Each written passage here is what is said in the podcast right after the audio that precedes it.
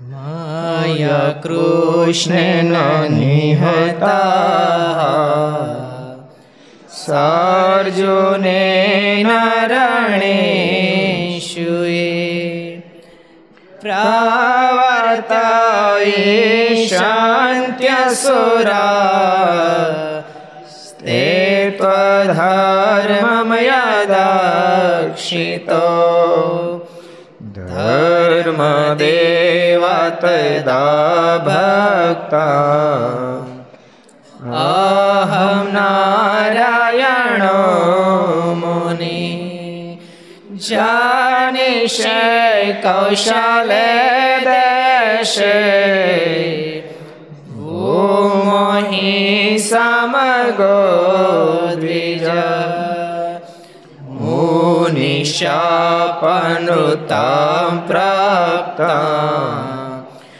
रोषिंस्तात् ततो धा पवेतासुरेभ्याः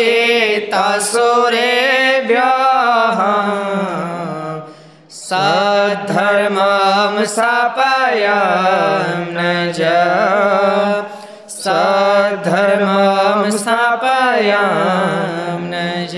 स्वामिनारायण भगवान्। श्री हरि कृष्ण महाराज। श्रीराधारमणदेवनि श्रीलक्ष्मीनारायणदेव। श्रीनरनारायणदेवन् श्री गोपीनाथजी महाराज। श्रीमदन मोहनजी महाराज। श्रीबालकृष्णलाल। श्रीरामचन्द्र भगवान्। श्रीकाष्ठभञ्जनदेव। ॐ नमः। નર નારાયણ हर महादेव।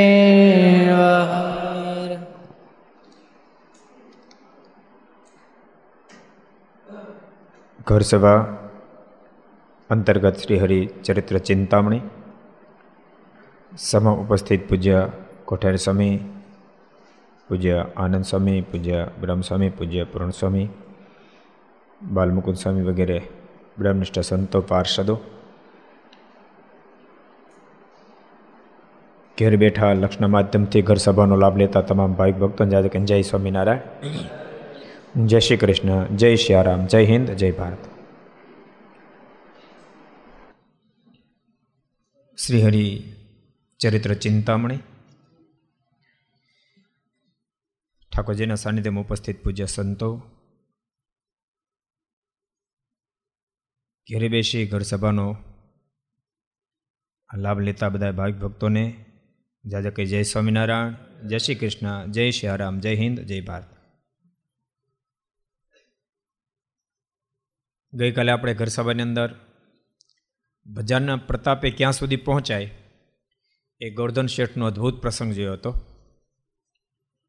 ગોર્ધન શેઠને સર્વત્ર જગ્યાએ મારા દેખાતા હતા. કાલે સરસ પ્રસંગ આવ્યો હતો. મહારાજ ગોમતીને કાંઠે વડતાલ બિરાજમાન હતા. કોઈ ભગત ચંદનનો ઘસેલો કટોરો લાવ્યા. મારે ગોર્ધન શેઠને કીધું ગોર્ધનામાં પગ બોલ એણે પગ બોલ્યા.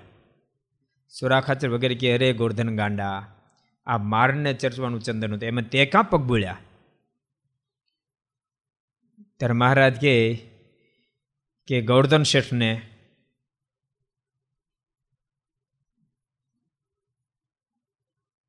એક અમારી મૂર્તિને બધું સમાન થઈ ગયું છે. પછી મહારાજ કહે ગોર્ધન, આ ઢોલિયા પર બેસ ઢોલી પર બેઠા. ગોર્ધન, હુઈ જા. તો હુઈ ગયા. મહારાજ કે, બધા પગ દાબો, બધા પગ મેળા દાબવા મુક્તા સ્વયં પગ મેળા દાબવા. ત્યારે દરબારો બધા કે, રે ગોર્ધન, તું જોતો ખરો, મુક્તાનો સમય તારા પગ દાબે છે. મહારાજ કે, આને ખબર નથી, એના શરીરનું અનુસંધાન નથી. એટલે સુરા ખાચર બધાના મનમાં વિચાર થયું, મારે જરાક વધારે ખેંચતા હોય એવું લાગે છે એમ. પણ મારે તો તનકે જાણે મનકી જાણે જાણે ચીટકી ચોરી, એ સુરા ખાચર વગેરેને સંકલ્પ થતા જાણી ગયા. મહારાજે થાળી ભરી, અડધી થાળી વડાગરું મીઠું ને અડધી થાળીમાં સાકર મંગાવી. મારે કે ગોળધન લે, ખા. ને ગોળધન છેડતો, જમવા મીડ્યા. હાકર ને મીઠું બધું ઝાપટી ગયા. હાકર તો ઝાપટી ગયા તો આપણે ઝાપટી જઈ. તો મીઠું જ આપટી ગયા. સુરા ખાચર વગેરેને સંકલ્પ થયો રખે ને ભૂલમાં બધી હાકરે આવી ગઈ લાગે છે. મીઠા નીકળ્યું ચોટી હોય ને, એમાં જરાક આંગળી બોળીને મોઢે અડાડે, જીભને ગોટો બાળી દીધો. ત્યારે ખબર પડી કે ગોવર્ધન શેઠની સ્થિતિ મહારાજ કહે છે એવી જ છે. પણ એ સ્થિતિ આવવાનું કારણ પ્રગટ ભગવાનનું ભજન. જો ધર્મ, જ્ઞાન, વૈરાગ્ય એ રસ્તો ક્લિયર કરે, સ્થિતિ ન આપે. ધર્મ પાળવાથી સ્થિતિ ન બંધાઈ જાય. વૈરાગથી સ્થિતિ ન બંધાઈ જાય. જ્ઞાનથી તમને જગ, જગદીશ્વર બેનું અંતર ખબર પડે. પણ આંબી ન શકો પ્રભુને. જગતથી વિખૂટા ન થઈ શકો. વૈરાગ તમને જગતથી વિખૂટા કરે. અને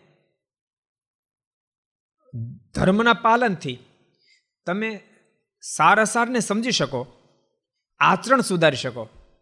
પણ સ્થિતિ તો માત્ર ને માત્ર ભક્તિથી જ બંધાય, ભગવાનના ભજનથી જ બંધાય. જો પ્રારંભ કાળમાં એવું જ હોય કે ભક્તિ છે ને ભક્તિ, ખરેખર ક્યારેક ક્યારેક આપણે ભક્તિનું, ભક્તિનો બીજો અર્થ થાય છે પ્રેમ. પ્રેમના ઓરિજિનલ રૂપ સુધી આપણે પહોંચતા જ નથી, પહોંચી શકતા જ નથી. માત્ર પાંચ દસ પચીસ માળા ફેરવી આપણે એમ માને આપણે ભક્તિ કરી લીધી. દસ વીસ પચાસ દંડ પ્રક્રિયા આપણે કે આપણે ભક્તિ કરી લીધી. એ ભક્તિનું અંગ છે, પણ એ માત્ર ક્રિયા છે હજુ. યાદ રાખજો, એ પ્રાગટ્ય પ્રેમનું એમાંથી જ થાય. માળા ફેરવતા હોય, નિયમ આપ્યો કોઈ સંતો ભાઈ પચીસ માળા ફેરવી, ફેરવતા ફેરવતા વાર વાર થાય. માળા હજી હજી ચાર બાકી, હજી ત્રણ બાકી, હજી બે બાકી. તો ભક્તિનું પ્રાગટ્ય થયું જ નથી. તો માળા ફેરો ફેરતો, વીસ માળા ફેરવો એકવીસ માળા ફેરવો અંદરથી આમ અહોભાવ થવા માંડે. પચીસ માળા થાય ને તેમ થાય, હજુ ફેરવું હજુ ફેરવું. નથી ઊભું થવાનું મન ન થાય, ત્યારે સમજો ભક્તિનું પ્રાગટ્ય થયું છે, પ્રેમનું પ્રાગટ્ય થયું છે. અને તમને ખબર છે, લગભગ માણસને આંખો ખુલ્લી રાખીને માળા ફેરવાનો જો શોખ હોય છે, મને ગમે છે. આંખો બંધ કરીને માળા ફેરવી ગમતી નથી કદાચ કોઈ આજ્ઞા કરે ને તો ફેરવે પણ ફેરો તો કારણ કે હજી એનો તાર ભગવાન સાથે જોડાયો નથી. પણ જેમ જેમ પ્રેમનું પ્રાગટ્ય થવા પડે તેમ તેમ ઓટોમેટિક આંખ વીંચાવા માંડે. બે રીતે આંખ વીંચાય ઊંઘ બહુ ચડે તો વીંચાય ઊંઘ ચડે જેમ આંખ વીંચાય એમ પ્રેમની પણ ભરતી આવે, ત્યારે આંખ વીંચાય અને ઊંઘની ભરતી અત્યારે આંખ વીંચાય. પણ એમ બીજું કાંઈ પ્રાપ્ત ન થાય. જ્યારે ભક્તિની ભરતી ચડે આંખ વીંચાય, ત્યારે અંતરની આંખ ખુલી જાય. જીવ કૃતકૃત્ય થઈ જાય, અહોભાવ અનુભવવા માંડે. પણ પ્રારંભ કાળ તો આ જ હોય. સમજો પાંચ માળા ફેરવી, કંઠી બાંધો તરત એમ કહો, હો, માળા ફેરવી ભેગું થાય. તો એક મેક થઈ જાય, ભેગું થાય, ન થાય, ત્યારે કેવું પડે, પાંચ માળા ફેરજી તું ભલે પાંચ માળા એનું મન ભગવાનમાં લાગે કે ન લાગે? પણ સ્વામિનારાયણ સ્વામિનારાયણ સ્વામિનારાયણ સ્વામિનારાયણ રામ રામ કૃષ્ણ કૃષ્ણ, જ્યાં જ્યાં જેની નિષ્ઠા. એ ભગવાનના નામની સાથે પ્રારંભ કરશે, તો પ્રારંભ તો એવો જ હોય. નાનો છોકરો નાનો છોકરો, દોઢ વર્ષનું. એ પહેલાં તો એની માની આંગળી પકડી, ઊભું થાય. અને આ, આમ આમ આમ આમ પગલાં ભરે. પણ એને ઊભું થવા માટે તો આંગળી જ જોઈએ. એના સહારે જ ઊભું થાય ને એ ધીમે ધીમે જ હાલતું હોય. તો એનો એ બાળક બે વર્ષનું થાય, અઢી વર્ષ, ત્રણ વર્ષ પછી ગડગડતી મૂકવા મળે ને, એમ જ થાય. એટલે પ્રારંભ કાળ માળા હોય પ્રદિક્ષણા હોય, દંડોટો હોય, વાંચન હોય, એ પાપા પગલી જેવું જ હોય. પણ એ જરૂરી છે. એનું ખંડન ન થાય. એ જરૂરી છે. પણ એ પર્યાપ્ત નથી. એ પર્યાપ્ત નથી. પાંચ માળા ફેરવી એટલે પર્યાપ્ત નથી. તમારે આગળ જવું પડશે. ભગવાનમાં પ્રેમ કરવો પડશે. અને ભગવાનમાં પ્રેમ કરતાં કરતાં ભક્તિ સ્થિતિને પામે છે. ગોરધન શેઠની સરસ વાતો કાલે આપણે વાંચી હતી. એટલે ભજન જ પરિણામ સુધી આપણને પહોંચાડી શકે. ભજનની જે તાકાત એટલી કોઈની તાકાત નથી. એટલે ગોરધન શેઠનો એ પ્રસંગ આપણે જોયો હતો. આપણે આગળ એક પ્રસંગ વાંચીએ. એક સમયે મહારાજ વડતાલમાં ગોમતીજીને કાંઠે સભા કરીને બિરાજમાન હતા. તે વખતે ખંભાતના હરિજનોએ સૂતર ફેણીની માટલી લાવીને મહારાજને આગળ મેલી. પછી થાળી લાવીને તેમાં સૂતર ફેણી કાઢીને મહારાજને કહ્યું, લિયો મહારાજ, આ સૂત્રફણી જમો. ખંભાતમાં તે વખતે સૂતરફાણી બહુ જ પ્રસિદ્ધ હતી. સુરતની ઘારી અને ખંભાતની સૂતર ફેણી ભાવનગરના ગાંઠિયા. હવે છે બંધ થઈ ગયા? હજી છે? ઠેક ઠેક. એ બધી પ્રસિદ્ધ વસ્તુ. એટલે ખંભાતના ભક્તો આવ્યા સૂતર ફેણી મહારાજ માટે લાવ્યા, માટલી ભરીને. અને મહારાજને કે, મહારાજ, આપ જમો.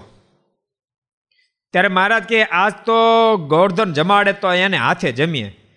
તે સાંભળીને ગોર્ધનભાઈ દાંતણ કરતા હતા, તે એક કોરી મેલ્યું ને કોગળા કરી હાથ પગ ધોઈને પોતે જમવા માંડ્યા.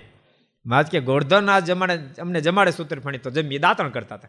દાંતણ એક બાજુ મૂક્યું. અને કોગળા કરી હાથ પગ ધોઈ અને સૂતર ફેણી જમાડો એટલે પોતે મળ્યા ઝાપટવા, મીડા જમવા. તે જમતા જ, તે જમતા થાળી ખાલી થાય એટલે પૂછે છે, મહારાજ સૂત્રફેણી જમશો? ત્યારે મહારાજ કે, તમારી ઈચ્છા. એટલે ગોરધનભાઈ માટલીમાંથી સૂત્રફેણી થાળીમાં કાઢીને પોતે જમવા માંડે ને મહારાજને પૂછે, પછી મહારાજ તેને કહ્યું, તું જમને? ત્યારે તે બોલ્યા છે, મહારાજ, મેં તો હજી દાંતણ કર્યું નથી. તે દાંતણ કરીને નાહીશ પૂજા કરીશ, પછી જમીશ. બોલો. દહેશર ઝાપટી ગયા. મારે કે, મારે જજુ મારે દાંતણ કરવાનું બાકી છે. ભક્તો, આ આ ફિલોસોફી છે ને. તમને આધ્યાત્મિક પથ પકડાય તો જ હા પડે. આ બુદ્ધિનો વિષય નથી. આ બુદ્ધિનો વિષય નથી. ઇતિહાસ છે ને, શ્રીમદ ભાગવતનો પ્રસંગ છે ને, દુર્વાસા મુનિ એ યમુનાને સામે કિનારે આવ્યા, ભગવાન કૃષ્ણએ એ બધી ગોપીઓને મોકલી કે જાઓ એને જમાડતા હો. અને બધી થાળ લઈને જાતી જ ભગવાનને કીધું કે હામે કાંઠે કેમ જવું? તો કેમ? તો યમુનાજી બે કાંઠામાં આવ્યા. તો કેમ કહેજો ને, જો શ્રી કૃષ્ણ સદાય બાળ બ્રહ્મચર્ય હોય તો યમુનાજી માગ દેજો. તો યમુનાજી માગ આપી દીધો. હામે કિનારે ગયા. અને દુરાસંજ જમાડ્યા. દુર્વાસાજી જમાડ્યા. પછી ગોપીએ કીધું કે હવે અમારી પાસે જવું કેમ? કારણ કે હવે કાંઠા બે કાંઠામાં યમુનાજી આવ્યા છે. તો તમે આવ્યા હતા કેમ? તો કે એ વખતે તમે કીધું તો ભગવાન કીધું એ પ્રમાણે કે શ્રી કૃષ્ણ જો બાળ બ્રહ્મચર્ય હોય તો યમુનાજી માગ દેજો. યમુનાજી માગ દીધો. ત્યારે દુર્વાસા મુનિ કે તો તમે હવે એમ જેને કહેજો કે દુર્વાસા સદા ઉપવાસી હોય તો યમુનાજી માગ દેજો. અને એમ કીધું ને માગ થઈ ગયો. ગોપીઓ આશ્ચર્યમાં ગરકાવ બની ગઈ. કારણ કે બે લીલા એને અનુભવી. ભગવાન કૃષ્ણની સાથે જે રીતે રાસ રમ્યા પરીક્ષિત જીવાને સંશય થઈ ગયો. એમાં પહેલો રાસ ને બીજો રાસ, ત્રીજો રાસ ને ચોથો રાસ. જ્યારે પાણીના ધરાની અંદર પ્રવેશ કર્યો, ગોપીઓની સાથે રાસ રમવા મીંડ્યા, ત્યારે પરીક્ષિતે કીધું, ગુરુદેવ, રાખો. રાસની કથા પછી સંભળાવજો. પેલા આપ મને એ કહો, સકથમ ધર્મ સેતુ નામ વક્તા કરતા બી રક્ષિતા. પ્રીતિય માચરત બ્રહ્મન પડદારાભિમર્શનમ પેલા મને એ કહો કે ધર્મના સ્થાપનને માટે ધરતી પર જેનું આગમન છે, ભગવાનનો અધર્મ કેમ આવી દીધો આ પરનારી સાથે આવી રીતે કેમ લીલા કરી એમ? સુખદેવજી મહારાજને આંખોમાં આંસુ આવી ગયા. બહુ બોલ્યા. પરીક્ષિત તે બહુ મોટી ભૂલ કરી. મેં તને વારંવાર કીધું તો આમાં કામ નથી. આ માત્ર ને માત્ર પ્રેમ છે, પણ તો વાત સમજી ન શક્યો. પરીક્ષિત, તે ગોપીઓ અને ભગવાનના ચરિત્રમાં સંશય કર્યો, તને જમપુરી નહીં હાચવે. પરીક્ષિત મહારાજ રડી પડ્યા. ગુરુદેવ મારા ગુનાને માફ કરો, પણ મારો સંશય ટાળો. પછી ભગવાનની બધી દિવ્યતાની વાતો બતાવી એ ભગવાન તો દિવ્ય છે. એવા બધા ભગવાન દિવ્ય છે, જેમ પારસમણીમાં સહજ ગુણ છે કે લોઢાને અડે તો હોનું કરી નાખે, એમ ભગવાનમાં સહજ ગુણ છે અને જોગમાં આવે એ બધા એને દિવ્ય કરી નાખે. ત્યાં પછી માઇક ભાવ ન હોય એમ કહીને સંશય ટળાયો. એટલે કહેવાનો મતલબ કે એ એવી એવી લીલા છે કે ભલભલાન સંશય ગોપીઓના મનમાં થઈ ગયું. કે આ બાળ બ્રહ્મચારી? અને પાછ દુર્વાસા મુનિ કેટલા થાળ જમી ગયા તો સદા ઉપવાસી? પણ વાત હકીકત છે. સુરા તને થઈ ગયું હતું મહારાજે વાત કરી મારે કે, મહારાજ, તમે મોટા ને તમારે ગપ્પાય મોટા કે. આટલા આટલા બધા માણસો થાળ જમી જાય સદા ઉપવાસી. મારે કે ક્યારેક અમે તમને દેખાડશું. એકવાર ઘટના ઘટી. સુરા ખાતર રસોઈ આપી હજાર માણાની. અને મારાને કીધું રસોઈ બની ગઈ પછી. મારે જરાક તપાસ કરી લો ને વધઘટનું કેમ થાય? મારે સચ્ચિદાન સ્વામી કીધું, જરાક જોવો તો ઓરડાની અંદર બધી રસોઈ તૈયાર છે. તપાસ કરી લો અને સાંભળો વધઘડો કહેજો. અને થોડોક નાસ્તો કરી લેજો. તે ગયા સચ્ચિદાન સ્વામી. આજ્ઞા થઈ નાસ્તો કરી લેજો. પલાઠ વળીને બેસી ગયા. એક કલાક બહાર આવ્યા. બાવણું મૂક્યું ખોલું. સુરા ખાચર કે સ્વામી? બાવણું તો બંધ કરો, તો શું કામ? તો કે કાંઈ કૂતરું બુતરું ગરી તો કૂતરું એને કરશે હું? તો કે હજારમાં રસોઈ તો બધી સ્વાહા કરી નાખી અને ત્યારે સુરા ખાચરને હા પડી. સ્વાહા તો કરી પણ જાતા જતા મહારાજને કહે મહારાજ હું જાઉં છું રાધા સંતોને કહેજો પાછું બપોરનું ટીમણ મોકલીને. એટલે આ વાત બતાવે છે કે આધ્યાત્મિક પથ જલ્દી સમજવો કઠણ છે. જલ્દી સમજાતો નથી. અને જેને સમજાય જેને બેડો પાર થઈ જાય. એટલે જલ્દી સમજાય ને એવી વાત છે આ. એટલે જ્યારે સ્થિતિ પામે ત્યારે જ સમજી શકાય. અમુક વસ્તુ છે ને અનુભવ વિના સમજી ન શકાય. અને અનુભૂતિ માટે એને દાખલો કરવો પડે. ઓલા અક્ષણ સ્વામી વાતમાં લખ્યું ને, સ્વામી કે ગામમાં મેં ગયા, પછી ત્યાં ભગવાનની મૂર્તિના સુખના બહુ જ મેં સુખની બહુ જ વાતો કરી. એક હરિભક્ત ઊભા થઈને મને, અમને કહે કે, સ્વામી, ભગવાનની મૂર્તિમાં બહુ સુખ તો કે, હા. તો કેવું સુખ છે? સ્વામી કે, બહુ છે. તો કે, એમને એમ જરાક બરાબર કહો ને, કેવું? સ્વામી કે, બહુ છે. તો કે, એમને એમ બરાબર કહો ને. સ્વામી કે, બહુ છે. તો એક કામ કર. કાલ તું જ્યારે મંદિર આવ્યું ને ત્યારે બે લીટર દૂધને લઈને એને એને બાળીને અડધો લીટર કરી નાખજે. એમાં કાજુ બદામ પિસ્તા નાખજે, સાકર નાખજે, પછી લાવજે, પછી તું તને કહીશ કે ભગવાનની મૂર્તિને કેવું સુખ છે. એટલે કે વાંધો નહીં. સ્વામી કીધું એ પ્રમાણે કર્યું. લાવ્યો સ્વામી પાસે દૂધ. લોટો લાવ્યો. સ્વામીને આપ્યો લો સ્વામી, જલ્દી કહો, ભગવાનનું સુખ કેવું છે? સ્વામી ઠાકોર ધરાવ્યું અને પછી કીધું, એક કામ કર, પહેલાં તો બે ઘૂંટડા પી લે પછી તને કહું. એટલે એક ઘૂંટડો ભીર્યો, બીજો ઘૂંટડો ભીર્યો. સ્વામી કે રહેતો. આ દૂધ કેવું છે? સ્વામી કે, સ્વામી, દૂધ તો બહુ મીઠું. સ્વામી કે, એમને બરાબર ક્યાં ને? દૂધ કેવું તો બહુ મીઠું. સ્વામી કે, એમને બરાબર ક્યાં ને? ત્યારે પેલો કે, સ્વામી, એ વર્ણન કેમ કરવું કેવું છે? તો અનુભવે. એને ખબર પડે. ત્યારે સ્વામી કે, ભલામણ, દૂધનું વર્ણન ન થાય, તો પરમાત્મા વર્ણન ક્યાં જ થાય એના સુખનું વર્ણન ક્યાં જ થાય? એ પણ અનુભવે. ત્યારે જ ખબર પડે. એટલે અનુભવવા માટે દાખલો કરવો પડે, ભજન કરવું પડે. એટલે ઘર સભામાં બેસીને સાંભળતા એ બધાને પણ કહું છું. કારણ કે અત્યારે ઘર સભાવાળા બીજું કોઈ છે નહીં. એટલે ઘર સભામાં બેઠેલા બધાને કહું છું, ખૂબ ભજન કરજો. નાના બાળકોને પણ ટેવ પડાવજો. ભલે એને જેવી આવડે બે માળા, પાંચ માળા ફેરવે, જેવી આવડે સજુદાસ જેવી આવડે પણ બે માળા, પાંચ માળા ફેરી દે.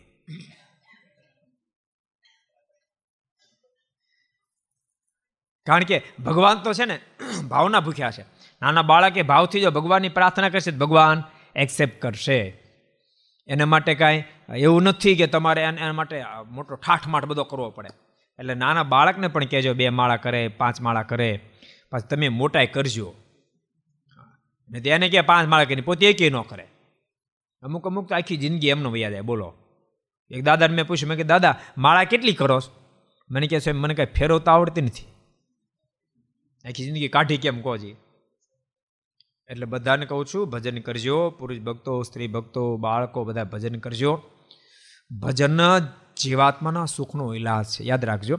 કદાચ તમારું પ્રારબ્ધ જોર કરતું છે તમે સુખ્યા થયા હશો. પણ યાદ રાખજો, એ તમારું બેલેન્સ છે. તમારી પાસે બેલેન્સ ગમે તેટલું હોય, પણ જાવક જાવક જેટલી શરૂ રહે, આવક જ ન રહે, તો તમારું બેલેન્સ એકદમ ખલાસ થઈ જવાનું. એમ આગલા જન્મનું તમારું બેલેન્સ હશે. પણ આ જન્મે તમે ભજન નહીં જ કરતા હો. તો ધીમે ધીમે ધીમે ધીમે કરતા બેલેન્સ પૂરું થશે. અને હજારો લોકો જોવા નથી મળતા? કેમ કે ભાઈ પહેલાં કરોડોપતિ માણા તો પછી આવો આવો થઈ ગયો. બેલેન્સ પૂરું થઈ ગયું. એટલે બેલેન્સ કાયમ જો રાખવું હોય તો નવું ઉમેરતા રહેજો. બધાને કહું છું, ભજન કરજો. પાંચ માળા, દસ માળા, પછી ધીમે ધીમે કરતાં ઉંમર પણ માળા કરવી. ઘરના સદસ્યોએ થોડા કીર્તનો કંઠસ્થ કરવા સત્શાસ્ત્ર વાંચવું આ બધાથી જીવન દિવ્ય બનશે. અને આ વિચારથી પછી ધીમે ધીમે ધીમે કરતાં એની અસર અંતઃકરણ ઉપર થાય. ઓટોમેટિક બર્ડ અંતઃકરણ કૂણું થાય નરમ થશે. બીજાના સુખની સામે તમારી દૃષ્ટિ જાશે. બીજે કેમ? નહીતર માણા માણા માત્ર છે ને પોતાનું વિચારે, પોતાનું સુખનું વિચારે. પણ જ્યારે ધીમે ધીમે કરતાં અંતઃકરણ નિર્મળ થાય ને ત્યારે તમે તમારું સુખનું વિચારશો, હામલાના સુખનો પણ વિચાર કરી શકશો. અને ત્યારે જ પરમાત્માનો પૂર્ણ રાજીપો ઉતરશે. એક સરસ પ્રસંગ મને યાદ આવી ગયો, તમને કીધું? મહાત્મા હંસરાજ થયા. જેણે પંજાબમાં આખી મોટી કોલેજ બનાવેલી. એ નાના હતા ને, ક્યારેક ક્યારેક છે ને માણસના જીવનના ગુણ તમને બાળપણથી જોવા મળે. એ નાના હતા ને, ત્યારે નવમું, દસમું ભણતા હતા પરીક્ષા નજીક આવી અને ઘરથી બહાર ગયેલા થોડા લેટ પાછા આવ્યા. એને માતુશ્રી વિદ્યા, તું ગયો તો ક્યાં? અત્યારે પરીક્ષા નજીક આવી છે, વાંચતો નથી. એની માં, એટલે હંસરાજજીએ કીધું કે ફલાણા છોકરાને ગણિત નહોતો આવડતો, એને હું દાખલા શીખવા ગયો હતો, દાખલા શીખડાવતો હતો. તો તને શરમ નથી આવતી? તારે પરીક્ષા આવી ગઈ છે, એને દાખલા શીખવાડવા જાશો? કોકનો પત્ર તો વાંચી દે, કોકને પત્ર લખી દે. આમાં ટાઈમ કાઢશો? પછી તું ક્યારે ભણીશ? હંસરાજે પ્રશ્ન કર્યો, માં, ભણવું શું કામ જોઈએ? તો ભણવું જોઈએ ને, ભણીએ તો સારી જોબ મળે, સારા રૂપિયા મળે, એટલા માટે ભણવાનું. ત્યારે હંસરાજજી કીધું, માં, આ જીવનની અંદર રૂપિયા એકલા જ પર્યાપ્ત છે? રૂપિયાની બહાર પછી કોઈ વાત નથી? એમાં કે બીજું શું બારે હોય? ત્યારે હંસરાજે કીધું, માં, રૂપિયા તો બહુ ગૌણ છે. રૂપિયા કરતાંય અંતરનો આનંદ જે છે, એમાં અનેક ગણો શ્રેષ્ઠ છે અને અંતરનો આનંદ ત્યારે જ પ્રાપ્ત થાય. માં, જ્યારે આપણે બીજાને મદદરૂપ થાય ને ત્યારે અંતરનો આનંદ પ્રાપ્ત થાય. એટલે ઘર સભાની અંદર બેઠેલા તમામને કહું છું, તમે તમારા બાળકોને બાળપણથી શીખડાવજો. બીજાનું ભલું કરે, બીજાનું સારું કરે, કોઈનું ખરાબ ન કરે, આવા રૂડા સંસ્કારો પડે. પરિવારની અંદર પણ એકતા રહે, સંપ રહે, સુહદભાવ રહે, આ બધું શીખડાવજો. અને ભજન કરશો તો આપણી સ્થિતિ પણ આવી આવે. અને કદાચ આવી દેશ હતા ન આવે, તો મહારાજે લોયાના સાતમા વચનામતમાં કીધું. મારાના બહુ અદ્ભુત શબ્દો છે. મહારાજ કે આ સ્થિતિ આવશે, અત્યારની આવે તો દેહને મૂક્યા પછી આ સ્થિતિ થશે. અને સારંગપુરના અગિયારમાં વચનામતમાં મહારાજ કે મૃત્યુ અડી ઘડી કે અડધી ઘડી બાકી છે અને આ સ્થિતિ સર્જાઈ જશે. અને મેં અનુભવ્યા છે, આવા મહાપુરુષ અનુભવ્યા. મારા જેતપુરમાં મોટા સમય હતા. તો બહુ ભજન કર્યું, બહુ ભજન કર્યું. પરિણામ તમે જુઓ, એવું ભજન કર્યું. આજે એકાદશ છે ને. એકાદશ દિવસે સ્વામી ફલાહાર માટે આપણે બોલાવીએ, સ્વામી ફલાહાર કરવા માટે આવે, પણ ચેવડો આપણે પીરશે ને. સ્વામીને ખબર ને એકાદશી છે. તો થોડોક જમે, પછી શું કે, આ ગાંઠિયાને જ જેમાં લઈ જાઓ પાછા. અને ચેવડો છે ગાંઠિયા બે વિભાગનો રહ્યા રસોઈ હોય અને ભજીયા પીરશે એકાદ ભજ્યું ખાય, પછી કે આ લાડવાને ખાવા, લઈ જાઓ પાછા. આ મોટી સ્થિતિ પામેલા. નતર, કેવું ખબર છે, આમ તેમ વચનામૃતનો કોઈ પણ પ્રશ્ન પૂછો, કોઈ પણ વચનામૃતો ગમે તે ગહન પ્રશ્ન પૂછો, તો સ્વામી એનો ઉત્તર આપે. એટલી સૂઝ પણ આ ગાંઠિયા છે, આ ચેવડો છે, આ ભજીયા છે કે લાડુ છે, એવો વિભાગ નહોતો. એ કોના પ્રતાપે થાય? ભજનના પ્રતાપે. આજથી વર્ષો પહેલા મને ધર્મવલ્લભ સ્વામી, જો કે ધામમાં ગયા ને બહુ વર્ષ થયા. મને એમ છે, એંશીમાં ધામમાં ગયા. એંશી સાલ એટલે કેટલા વર્ષ થયા? બેતાલીસ વર્ષ થઈ ગયા. ચાલીસ વર્ષથી ચાલીસ વર્ષ. સ્વામી ધામમાં ગયા ને ચાલીસ વર્ષ એણે મને વાત કરી, તમને વાત કહું એ કે ગરડામાં એ કે હું નાનો હતો ને ત્યારે, હું બહુ નાનો હતો ત્યારે કે, એક ઘનશ્યામ જીવન સ્વામી કરીને સ્વામી હતા ગરડામાં બહુ મોટી સ્થિતિ પામેલા, બહુ ભજને કરીને સ્થિતિ પામેલા. સ્વામી ગમે એ ખાય, કોઈ સ્વામી હું ખાતો ખીચડી. લાડવા ખાતો ખીચડી, દાળ ભાત જેમ તો ખીચડી. ખીચડી જેવા કાંઈ બોલે જ નહીં. અને સ્થિતિઓ ખાલી, એમ બોલવા ખાતે બોલે ખીચ, એને એને એને ખીચડી લાડવા એ મોહનથાળ, બધું એક સરખું થઈ ગયેલું. અને એટલી મોટી સ્થિતિને પામેલા સ્વામી, આજ મારે ઓરડાના પદ કે ચેષ્ટા પછી બોલાય. સ્વામી પાછળ બેઠા હોય. એમાં આજ મારે ઓરડાના બે પદ પૂરા થાય ત્રીજું પદ જે સ્ટાર્ટ થાય, બોલ્યા શ્રી હરિ તો જ્યાંથી ઉછળીને છે, મેં આગળ પડે. એટલી મોટી સ્થિતિ પામેલા. એ કેના પ્રતાપે? ભજનના પ્રતાપે. અને બિલકુલ એવી એવી એવી બ્રહ્મ સ્થિતિને પામી ગયેલા. સ્વામી નાવા દે શિવનું અનુસંધાન ન હોય. ધોત્યાને ખબર નાખીને હાલે આવે. કોઈ એમ કે, સ્વામી, તમે તમે ધોત્યું ખબર નાખ્યું ત્યારે ધોત્યું પહેલાં કાંઈ શિવનું અનુસંધાન નહીં. પણ અખંડ ભજન કરે, અખંડ ભજન એટલે ભજનથી સ્થિતિ બંધાય. ભજનના કોઈ દી સ્થિતિ બંધાય નહીં. વાતો ખાલી કરવાથી કાંઈ પ્રાપ્ત થાય નહીં. વાતોથી જ્ઞાન થાય. વાતોથી જ્ઞાન થાય. પણ માત્ર જ્ઞાનથી સ્થિતિ ન બંધાય. સ્થિતિ બાંધવા માટે ભજન કરવું પડે કરવું પડે ને કરવું જ પડે. તે તમને સાચું કહું? મહદ અંશે દુનિયામાં. કોઈક જ એવા વિરલા હોય જેને પોતાના મોક્ષની પ્રવાહ હોય ને એના માટે દાખલો કરતો હોય. નતર મહદ અંશે આનું કલ્યાણ નહીં આનું કલ્યાણ નહીં આનું કલ્યાણ કોકનું નહીં થાય, એના જ મીંડાવે બોલો. એટલે પેલા, તારું તો પૂછ, તારું થાય એમ છે, કેમ? એ તો નક્કી કર. પણ જીવ આખી દુનિયાનું કલ્યાણ થાય કે નહીં થાય, એની ઉપાધિમાં છે, પણ પોતાનું થાશે ઉધારે પડશે, એને સામે દ્રષ્ટિ નથી. ખરેખર મુમુક્ષ એને કહેવાય સતત અનુસંધાન, સતત જાગૃત મહારાજે. અંત્યના નવમા વચનામતમાં કીધું મહારાજ કે કે અમારા મોટા મોટા સાધુઓ સતત જાણપણ રૂપી દરવાજે ઊભા રહે છે. જાણપણ રૂપી દરવાજે. મહારાજ કે હૃદયની અંદર ધન નારી પ્રવેશ ન કરી જાય. માને એની અંદર આસક્ત ન બની જવાય. એને માટે સતત જાણપણ રૂપે દરવાજે ઊભા રહે છે. તે ભગવાનના ભક્તને સતત જાણપણ રૂપે દરવાજો હોવો જોઈએ. સતત સાવધાની હોવી જોઈએ. સતત અનુસંધાન પોતા રહેવું જોઈએ. મહારાજે અંત્યના ત્રીસમાં વચનામતમાં કીધું. મારે કે સતત મુમુક્ષ કેવો સાવધાન બની વર્તે? તો અખંડ અનુસંધાન રાખે. આ ઘડીના પળમાં મરી જવું છે. વિલંબ જણાતો નથી. મને દેહ પડી જાય એમ છે. તો મોક્ષમાં કાચું ન રહી જાય એનું સતત અનુસંધાન રાખે. આ ઘડીના પળમાં મરી જાવ વિલંબ જણાતો નથી ને આટલું કામ કર્યું છે ને આટલું કરવાનું બાકી છે. માને મોક્ષની બાબતમાં આટલા દોષથી હું રહિત બન્યો છું, આટલો મને ભગવાનમાં પ્રેમ થઈ ચૂક્યો છે, આટલા દોષમાંથી મારે બહાર નીકળવાનું છે અને આટલો ભગવાનમાં પ્રેમ કરવાનો બાકી જેવું સતત અનુસંધાન રાખે. અને જ્યાં જ્યાં ખોટ દેખે, ખોટને ટાળવા માટે રાત દાડો દાખલો કરી રાખે ને ભગવાનમાં પ્રીતિ કરી રાખે. આટલું કામ કર્યું છે ને આટલું કામ કરવાનું બાકી છે. એવું સતત એને અનુસંધાન રહે. એ મુમુક્ષની રીતિ છે. મહારાજે પ્રથમનું છઠ્ઠું જુઓ, પ્રથમનું સોળમું જુઓ. એક એક વચનામાં તમે જુઓ તો આ પડશે. મહારાજ કે વિવેકી એને કહેવાય. સતત પોતા ભગવાનના ભક્તોની અંદર ગુણ ગોતે રાખે, પોતાની અંદર ક્યાં ખોટ છે અને ગોતે રાખે અને ખોટને ટાળે રાખે અને ભગવાનના ભક્તોના ગુણને ગ્રહણ કરી રાખે. એ વિવેકી છે ને એ વિવેકી ભક્ત જ ભગવાનને પામી શકે છે. એટલે ભગવાનને પામવું કાંઈ નાની વાત નથી. એ નાની વાત નથી. અને ભજનના કોઈ દે સ્થિતિ બંધાય નહીં. બહુ મોટી વાત છે. અને ભગવાનના ભક્તો પૂર્વે પૂર્વે પણ કેવા કેવા બધા આમ આમ પરમ એકાંતિક ભક્તો થઈ ગયા. લાદીવાનો પ્રસંગ સરસ મને યાદ આવે તમે કહું. એક દાડો મારા સભા ભરીને બેઠા હતા, તો એક કોઈક સંન્યાસી આવ્યા અને ભાંગ ભાંગ બરાબર પીને આવેલા. અને તે બેહી ગયા ધ્યાનમાં. લાધીબા આવ્યા, મારા ચપટી વગર લાધીબાને સમાધિ લાગી. બીજાને મારે પૂછ્યું અને એના શિષ્ય બે ત્રણ આ શું થયું? તો કે એને સમાધિ લાગી મારે એક કામ કરો કોલસા ધકધકતો લાવો કે.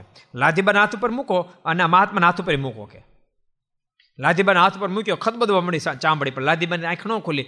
અને લાધીબાની પાસે એટલે મહાત્માની પાસે જાતા હતા જે ઓલું કોલસો મૂકવા હાટું ધકધકતો દેવતા મૂકવા હાટું. મહાત્મા ઊભા થઈ ગયા. અને ચેલાણી કહે, ચલો બેઠો ત્યાં ક્યો બેઠો ચલો ઘર પે ચલે. એમ કરી વેતો થઈ ગયો. એટલે સ્થિતિ લાધીબાની ભજનની સ્થિતિ હતી. એટલે ભગવાનના ભક્તને ભજનના કોઈ દી સ્થિતિ બંધાતી નથી. તે ભજનના અંગ પાડવા. સંતોને કહું છું, અંગ પાડવા. ઉંમર પ્રમાણ, માળા ફેરવાનો આગ્રહ રાખવો. થોડું ધ્યાન કરવું, દસ મિનિટ, પંદર મિનિટ, અડધો કલાક ધ્યાન કરવું. મહારાજે કાર્યાણીના બારમા વચરમતમાં કીધું, મારે તે ગમે તેવી વાસના હોય, પણ એક ધ્યાન અને બીજું અમારું વચન આ બે કરીને મહારાજ કે ગમે તે વાસના તો પણ ટળી જાય છે. બહુ સરસ દૃષ્ટાંત મહારાજ આપ્યું. મહારાજ કે કાચો આંબલી હોય, એની સાથે છાલ લાગેલી હોય, એ કોઈ રીતે ઉખડે એમ ન હોય, પણ મહારાજ કે શેકે, તો અલગ થઈ જાય. એમ ધ્યાન અને વચને કરીને કારણ શરીર શેકાય અલગ થઈ જાય છે. જો કથા છે ને, કથા હું એવું સમજુ છું, કથા મુમુક્ષ માટે છે. ભગવાનને પામવાના જેને તાન, પરમાત્માને પામવાનું જેને તાન, એને માટે કથા છે. અને કથા, મુમુક્ષ પણ એને ખબર ન હોય ને, તો એને મુમુક્ષતાની યાદ અપાવતું મુમુક્ષ શું તું બુભુક્ષ નથી, એની યાદ અપા કથા અપાવે. કથા સાંભળ્યા પછી પોતાની ખોટ ટાળવા માટે સતત અનુસંધાન રહે એ મુમુક્ષતા છે.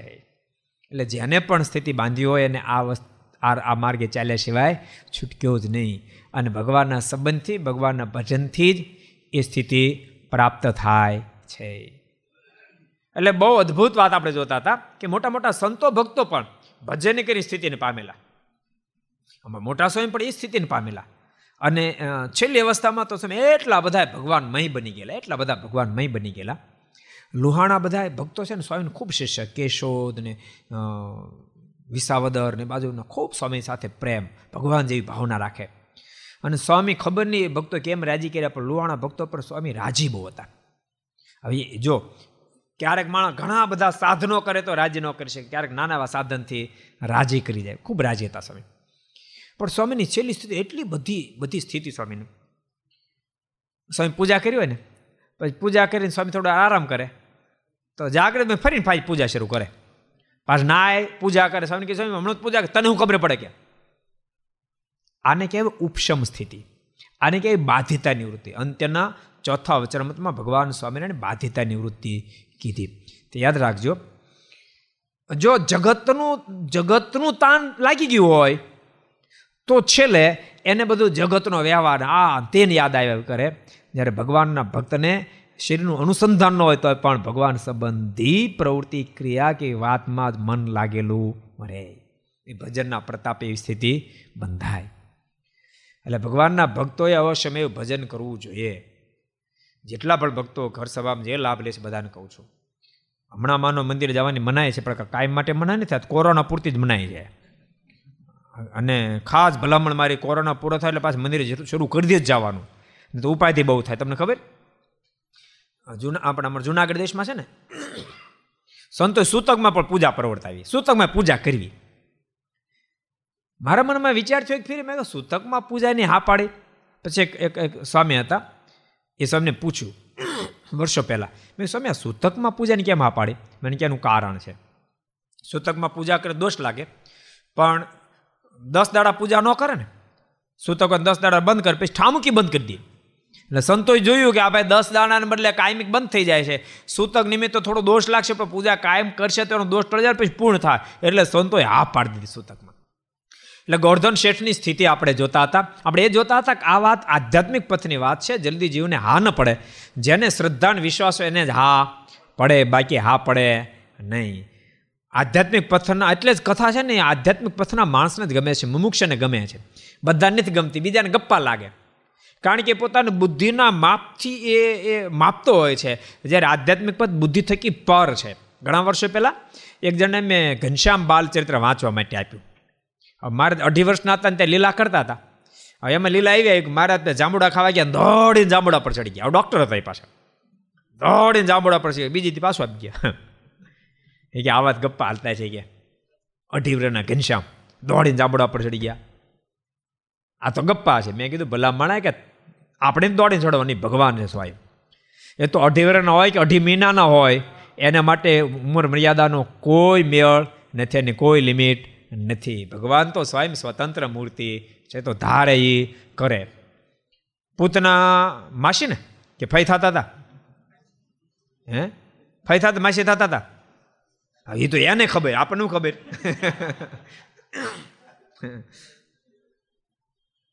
એટલે નહીં એક એક એક એક એક સ્કૂલની અંદર હું આવે? ઇન્સ્પેક્શન. ઇન્સ્પેક્શન આવ્યું. એટલે એમણે સાહેબે વિદ્યાર્થીને પૂછ્યું કે રાવણને કોણે માર્યો? કોઈ વિદ્યાર્થી હાથ ઊંચો ન કર્યો. બહુ ભીંદર વિદ્યાર્થીને પૂછતો કોઈ જવાબ ન આપ્યો. એટલે પછી એ મોટા સાહેબ ખીજાણે ટીચરને. તમે હું આને ભણાવો છે કે ખબર નથી? રાવણને કોણે માર્યો? ટીચર કહે પણ એ કે મેં નથી માર્યો કે. સાહેબ તો બહુ ખીજાણા. આને ખબર પડતી ભાન નથી. ખીજાતા ખીજાતા પ્રિન્સિપાલની પાસે ગયા પ્રિન્સિપાલને ગયા એ કે વિદ્યાર્થીને ખબર નથી રાવણને કોણે માર્યો. ટીચરને ખબર નથી રાવણને કોણે માર્યો. બહુ ખીજાણે પ્રિન્સિપાલ કે પણ મને માફ કરજો કે મેં નથી માર્યો, મારી તો ઉંમર થઈ ગઈ કે.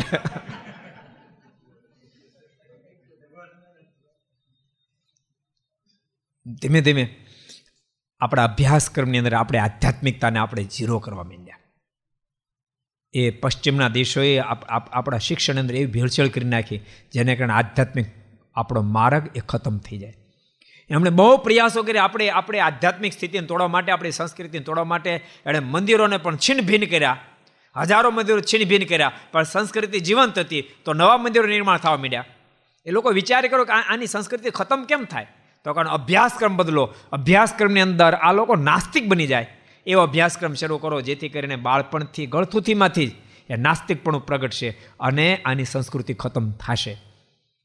એટલા માટે એણે એવા એવા અભ્યાસક્રમ બનાવ્યા અને એનું પરિણામ પણ આપણે જોવા મળે છે. આજ છોકરો એના બાપાને બાપુજી તો નથી કહેવાય પપ્પા કહેવા તે નથી. એક બહુ મોટા શેઠ વરદાડા પહેલાં ઘરે ગયેલા. મને કહે મારો છોકરો મને પપ્પા નથી કહેતો. મેં ત્યાં શું કે, મને કે મનીષ કહીશ કે. એ કે, એક દાડો મેં કીધું કે એટલે તું મને મનીષ નહીં કહે, તું મને પપ્પા કે મેં તારા માટે ઘેર કેટલો દાખલો કર્યો તને ભણાવ્યો? તો કે એમાં કઈ મોટી વાત છે? હું મારા છોકરા નહીં ભણાવું કે? હું તો મનીષ જ કહેવાનો. પપ્પા નથી કહેવાનો. એ ક્યાંથી આવ્યું? પશ્ચિમમાંથી આવ્યું. સમજાણું? બાકી આપ આપ આપણી સંસ્કૃતિ કઈ હતી? પિતૃદેવ, પિતૃદેવો ભવ, માતૃદેવો ભવ, ગુરુદેવો ભવ એ આપણી આપણી સંસ્કૃતિ હતી. એને બદલે આજ ક્યાં પહોંચ્યા? આ કોરોના છે ને કોરોના, એ આપણને સાવધાન કરે છે. કે તમે ગમે એને પહોંચશો, પણ બધી દોરી તો ઠાકોરજીના હાથમાં છે. માટે ગમે તે ભોગે, પણ તમે ભગવાનથી દૂર થતા નહીં. ભગવાનને છોડતા નહીં, મંદિરને છોડતા નહીં, સત્સંગને છોડતા નહીં, સત્શાસ્ત્રને છોડતા નહીં. આપણને યાદ અપાવે છે. ને તો દુનિયા શું માનતી હતી? કે ચાઇના. એ દુનિયાનો ટોપ લેવલે પહોંચી રહ્યો છે. ચાઇનાનો આમ છે નહીં, આમ છે નહીં, આમ છે નહીં. એ લેવલ ઉપર ચાઇના જઈ રહ્યું હતું. એને બધા લોકો મળ્યા કહેવા, હવે ચાઇનાને કાંઈ નહીં, પતી ગયું. કેટલા દાડે થયા? એને ટોપ લેવલે પહોંચતા વર્ષોથી દાખલો હતો. એને મેં તો કેટલી જગ્યાએ સાંભળ્યું. હવે ચાઇનાનું પતી ગયું. હવે ચાઇના નું કાંઈ ન હાલે એમ ચાઇના ખતમ થઈ ગયું, ખતમ થઈ ગયું. કેટલા દિવસ થયા? મહિનો, હવા મહિનો. મહિનામાં ખતમ કરી નાખ્યું. એટલે આખી જિંદગી તમે દાખલો કરો. પણ યાદ રાખજો, જો સંસ્કાર આપવાનું ભૂલી ગયા, તો તમારા સંતાનો તમારી આખી જિંદગીના દાખલાને એક દિવસમાં ખતમ કરી નાખશે.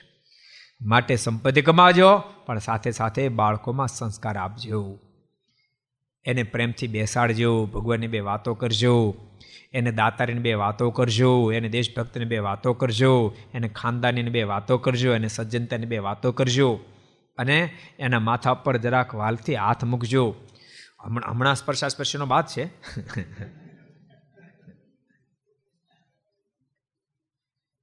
મેં હમણાં એક એક સભામાં પૂછ્યું હતું. અમારા સંતોને કેવી રીતે હોય ખબર છે?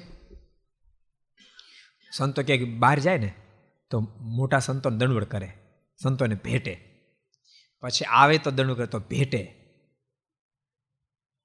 એ પ્રેમને આપલે થાય.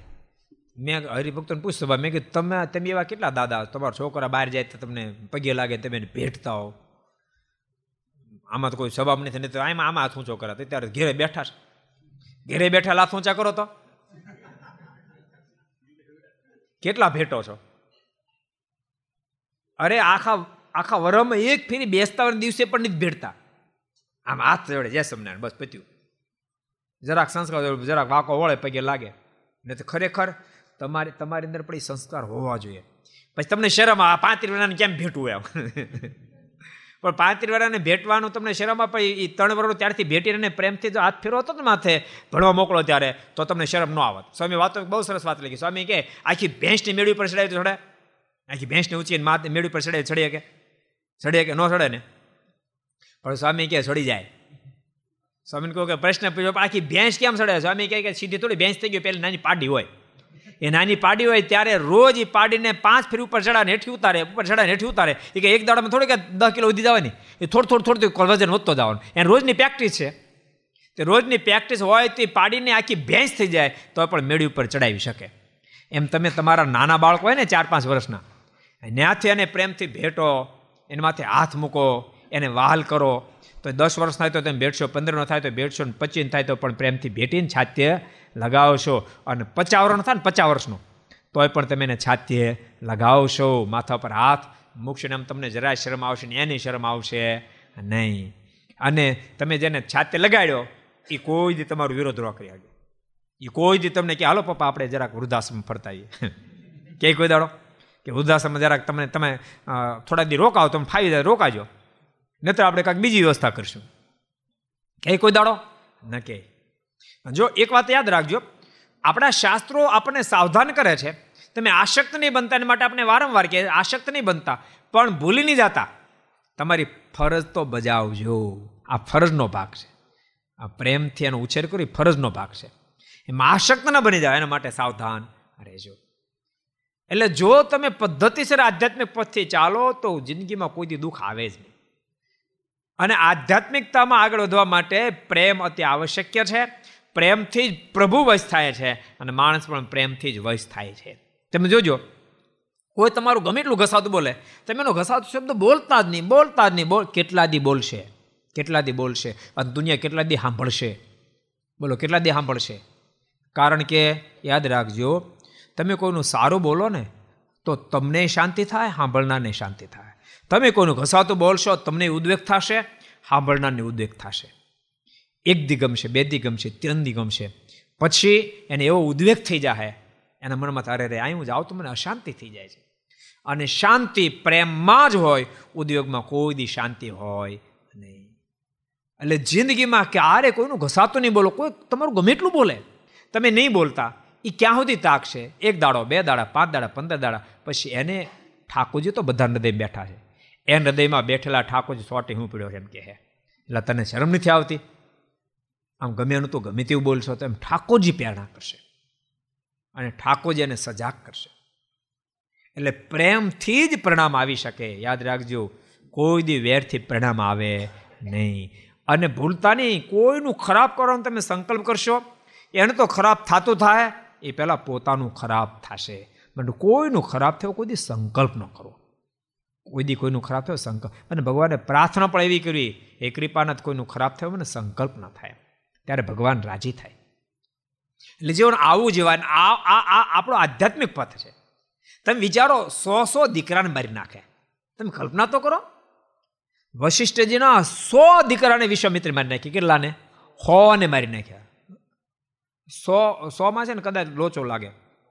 હો. સોમાં સો કહે ને તો છ સમજી બે શકો પણ છ નહીં સો. One hundred.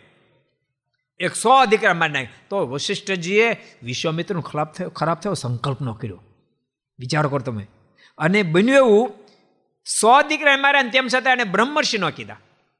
કારણ કે થયા એને એને બ્રહ્મર્ષિ થવું રાજર્ષિ સાપતિ. એને બ્રહ્મર્ષિ થયો. એને એને જાણ્યું કે રાજર્ષિ કરતાં બ્રહ્મર્ષિની બહુ મોટી મહાનતા બ્રહ્મર્ષિ થવું હતું. એટલા માટે સાધના ખૂબ કરી. સાધના કરી, કોઈ કીધું બ્રહ્મર્ષિ થાવ શું કરવું પડતું સાધના કરી. સાધના ખૂબ કરી. સાધના કયા પણ ખંભામાં ધનુષ ને હાથમાં બરશીર. અને સભામાં આવ્યા.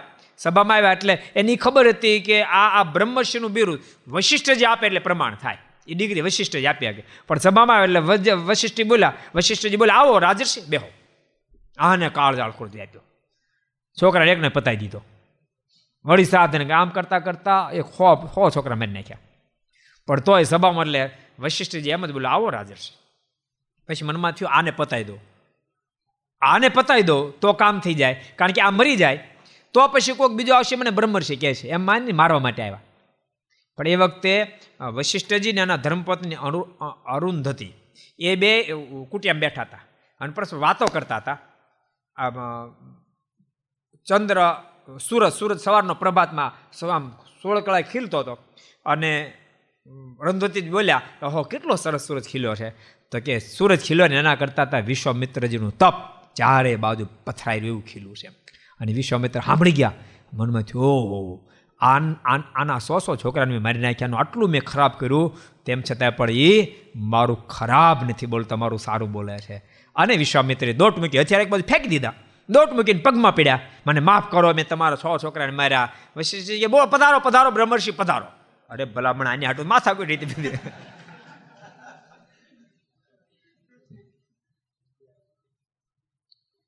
એટલે કહેવાનો મતલબ સદૈવને માટે આપણે બીજાનું ભલું થયું વિચારશું તો આપણું ભલું થશે. પોસાયતી પોઝિશનમાં પણ કોઈનું ખરાબ થયો, સંકલ્પ આપણેથી થાય નહીં. એ આપણો આધ્યાત્મિક પથ છે. હિન્દુ ધર્મ તો એટલો બધો મહાન છે. તમે તમે જુઓ એ હિન્દુ ધર્મનું પછી કોઈ પણ સંપ્રદાય હોય, એ વૈષ્ણવ સંપ્રદાય હોય, સ્વામિનારાયણ સંપ્રદાય હોય, રામાનંદી સંપ્રદાય હોય, શૈવી પંથ હોય, એક તો દેખાડો કે કોઈને મારી નાખી, કોઈને મારીને પોતાના સંપ્રદાયમાં ભેળ્યો, એક તો દેખાડો. જ્યારે બીજા વિધર્મીઓ તમે જોશો તો કંઈકને ખતમ કરી અને પોતાના સંપ્રદાયના કરે, પોતાના ધર્મના કરે. જ્યારે આપણો આધ્યાત્મિક પથ એટલો બધો એટલો બધો સરસ છે. હા, હજારોને પ્રભાવિત કર્યા, હજારો પ્રભાવિત કર્યા. કારણ કે આપણો આપણો તો, આપણો હિન્દુ ધર્મ તો એટલો બધો મહાન છે, એ સહજમાં પ્રભાવિત કરી શકે. હજારો પ્રભાવિત કર્યા, કન્વીજ કર્યા, આશ્રિત, કન્વીજ કરીને કર્યા, પણ કોઈને કન્વર્ટ કરીને આશ્રિત કર્યા નથી. એ આપણી મહાનતા છે. આપણે સદૈવને માટે બીજાનું ભૂલું ઈચ્છ્યું છે, કોઈનું ખરાબ થયો, કોઈ દી સંકલ્પ કર્યો નથી. આપણી સંસ્કૃતિ છે. કારણ કે આપણો આધ્યાત્મિક બેજ મહાન છે. એટલે આધ્યાત્મિક બેઝથી જ સદૈવને માટે બધા ગુણો આવતા હોય છે. આધ્યાત્મિક બેઝમાં પણ ધર્મ જ્ઞાન વૈરાગ, ભક્તિમાં ભક્તિ નંબર વન છે મહારાજે. વડતાલના ત્રીજા વચનામૃતમાં કીધું. બહુ અદ્ભુત પ્રશ્ન, મહારાજ ગોપાલ પૂછ્યો કે આપણા સંપ્રદાય મોટેરો કરો એ કોણ છે? એટલે ગોપાળન સ્વામી મુક્તાન સ્વામી કે, મહારાજ, જેની અંદર ધર્મ હોય ને, એ મોટેરો કરો ગયો છે મારે કે ધર્મ તો વિમુખ જીવમાં હોય, પણ મહાત્મા સહિત જેના જન્મ ભક્તિ છે, એ સંપ્રદાય મોટેરો કરવા યોગ્ય છે. જેના દેહમાં ભક્તિ, પ્રેમ છે, મોટેરો કરવા યોગ્ય છે. એટલે પ્રેમથી જ, ભક્તિથી જ સ્થિતિ બંધાય વિના સ્થિતિ બંધાય નહીં. અડધા ગોરધન શેઠનો સરસ પ્રસંગ હાલતો હતો. સૂતર ફેણી બધી જમી ગયા. પછી મારે કહે ગોર્ધન, તું જેમ. તો મારે મારે નાવાનું બાકી છે. મહારાજ, મેં તો હજી દાંતણ કર્યું નથી. તે દાંતણ કરીને નાઈશ પૂજા કરીશ, પછી જમીશ. એમ કહીને પોતે જમવા માંડ્યા, તે દસ શેર સૂત્ર ફેણ જમી ગયા. એમ કહી પાછ જમવા માંડ્યા. મારે નહીં મારે તમને જમાડું. મારે તો નાવું મારે જમવું તો મારે મારે દાંતણ પાણી કરવા પડે નાવું પડે, પૂજા, પછી જમાય. તમને જમાડો. એમ કે પોતે કેટલી જમી ગયા? દસ શેર સૂત્ર ફેણી ફેણી જમે. દસ એટલે પાંચ કિલો થઈ. પાંચ કિલો કોઈથી ખાઈ ગાય? નહીં, પણ પોતે ખાતા નહોતા, ભગવાનને જમાડતા હતા. એટલે ક્યારેક છે ને, માણસ થાપ ખાઈ જાય. એક મૂળીમાં સ્વામી નામ તો ભૂલી ગયો. સિત્તેર એંશી વર્ષ પહેલાંનો એક પ્રસંગ તમને કહું. બહુ મોટી સ્થિતિવાળા સાધુ. અને પોતે બહુ નિસ્વાદી સાધુ. પણ એક ફીર કોઈક ગરીબ ભગત છે એને ખૂબ ભાવના. એને સુખી કરવા માટે રસોઈ આપી. અને સ્વામી પોતે એ ખૂંડી લાડવા જમી ગયા. બોલો. કેટલા? ખૂંડી લાડવા ખાધા. હવે કોક પાછું જોતો હતો. એ ગણતો હતો. એક, બે, ત્રણ, અઢાર, વીસ, પચીસ પાંત્રી એના મનમાં થયો મોટી મોટી વાતો કરી નિસ્વાદીને પાંત્રી લાડવા ઝાપટી ગયા. અને બોલ્યો. અને સ્વામીના મોઢામાં શબ્દ સ્વામી કે એ ગાંડિયા, હું સંકલ્પ કરશો. મેં કે નથી ખાધો, મેં ઠાકોરજીને જમાડ્યા મેં નથી ખાધો. સ્વામી આટલું બોલ્યા. ઓલો ઘેરે રસ્તા અડધે પગે તે ગાંડો થઈ ગયો. કારણ કે સ્વામી મોઢામાં છે એ ગાંડિયા એમ. પછી બીજા કોઈને ખબર હતી કે આમ આમ આમ થયું એટલે આમ થયું એટલે પછી એને લઈને સ્વામી પાસે આવ્યા, બહુ માફી માગી. સ્વામી કે મારા મનમાં તો કાંઈ નથી. વળી ઠાકોરજી હાજો કર્યો. એટલે ભગવાનના ભક્તને માપવા એ અશક્ય વાત છે. માપી શકાય નહીં? એને વંદન કરી શકાય, પગે લાગી શકાય. હમણાં પગે અડાઈએ નહીં પાછું કોરોના છે ને? દૂરથી પગે લાગી શકાય, વંદન કરી શકાય, પૂજ્ય ભાવ રાખી શકાય. એટલે ગોર્ધન શેઠ, દસ શેર બોલ, દસ શેર. સૂતરી ફળ જમી ગયા. પછી ચડું કરી પાણી પીને દાંતણ કરવા બેઠા. કારણ કે જે આને પછી જમવાનું બાકી છે ને, દાંતણ કરવા બેઠા. ને મારા થાળ જમવા પધાર્યા. ત્યારે બોલ્યા જે આજ તો ગોર્ધનભાઈને હાથે સૂતરફણી બહુ જમ્યા છે તે ભૂખ નથી. મૂળજી બ્રહ્મચારી સરસ થાળ બનાવ્યો, પણ મહારાજ જમ્યા નહીં. મહારાજ કે, આજ તો જમવું નથી, કારણ કે ગોર્ધને બહુ જ અમને સૂત્રફેણી જમાડી છે.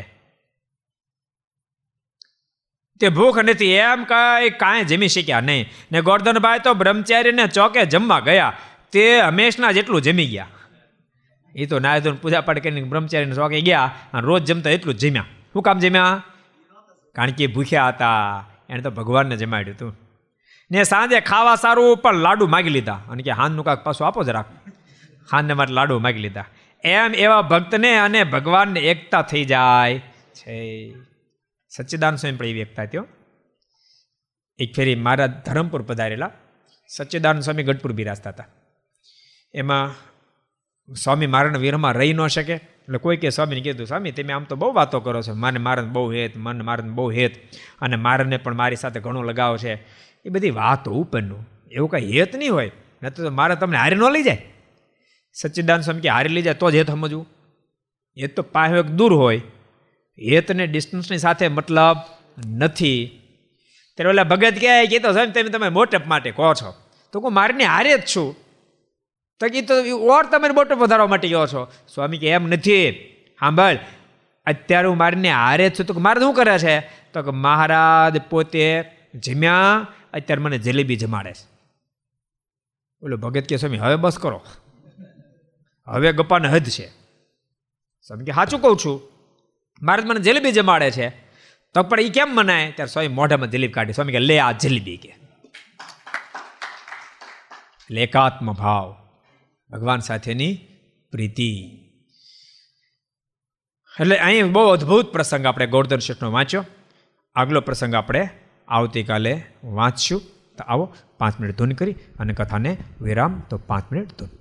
સ્વામી નારાયણ નારાયણ નારાયણ. સ્વામી નારાયણ નારાયણ. યણ સ્વામી, નારાયણ નારાયણ નારાયણ સ્વામી, નારાયણ નારાયણ. યણ સ્વામી, નારાયણ સ્વામી નારાયણ સ્વામી નારાયણ સ્વામી નારાયણ સ્વામી નારાયણ સ્વામી નારાયણ સ્વામી. સ્વામી નારાયણ સ્વામી નારાયણ સ્વામી નારાયણ. ઓ સ્વામી નારાયણ સ્વામી નારાયણ સ્વામી નારાયણ. સ્વામિનારાયણ સ્વામી નારાયણ નારાયણ નારાયણ સ્વામી નારાયણ નારાયણ નારાયણ નારાયણ સ્વામી નારાયણ નારાયણ નારાયણ સ્વામી નારાયણ નારાયણ નારાયણ સ્વામી નારાયણ સ્વામી નારાયણ સ્વામી નારાયણ સ્વામી નારાયણ. સ્વામી નારાયણ. સ્વામી નારાયણ સ્વામી નારાયણ સ્વામી નારાયણ સ્વામી નારાયણ. સ્વામી નારાયણ સ્વામી નારાયણ नारायण स्वामी नारायण नारायण नारायण स्वामी नारायण नारायण नारायण स्वामी नारायण नारायण नारायण स्वामी नारायण नारायण नारायण स्वामी नारायण स्वामी नारायण स्वामी नारायण स्वामी नारायण स्वामी नारायण स्वामी Swaminarayan Narayan Narayan Swaminarayan Swaminarayan Swaminarayan Swaminarayan Swaminarayan Swaminarayan Swaminarayan Swaminarayan Swaminarayan Swaminarayan Swaminarayan Swaminarayan Swaminarayan Swaminarayan Swaminarayan Swaminarayan Swaminarayan Swaminarayan Narayan Swami Narayan Narayan. Narayan Swami Narayan Narayan. Narayan. Swami Narayan Narayan. Narayan Swami Narayan Narayan. Narayan Swami Narayan Swami Narayan Swami Narayan Swami Narayan Swami Narayan Swami Narayan Swaminarayan Swami Narayan Swami Narayan. Narayan Swami Narayan Narayan. Swami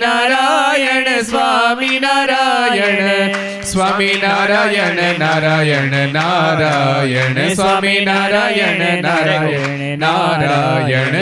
Narayan Narayan Narayan Narayan Swami Narayan Narayan Narayan Narayan Narayan Swami Narayan Swami Narayan Swami Narayan Swami Narayan Swami Narayan Swami Narayan Swami Narayan Swami Narayan Swami Narayan Swami Narayan Swami Narayan Swami Narayan Swami Narayan Swami Narayan Swami Narayan Swami Narayan Narayan Narayan Swami Narayan Narayan Narayan Swami Narayan Narayan Narayan Swami Narayan Narayan Narayan Swami Narayan Narayan Narayan Swami Narayan Narayan Narayan Swami Narayan Narayan Narayan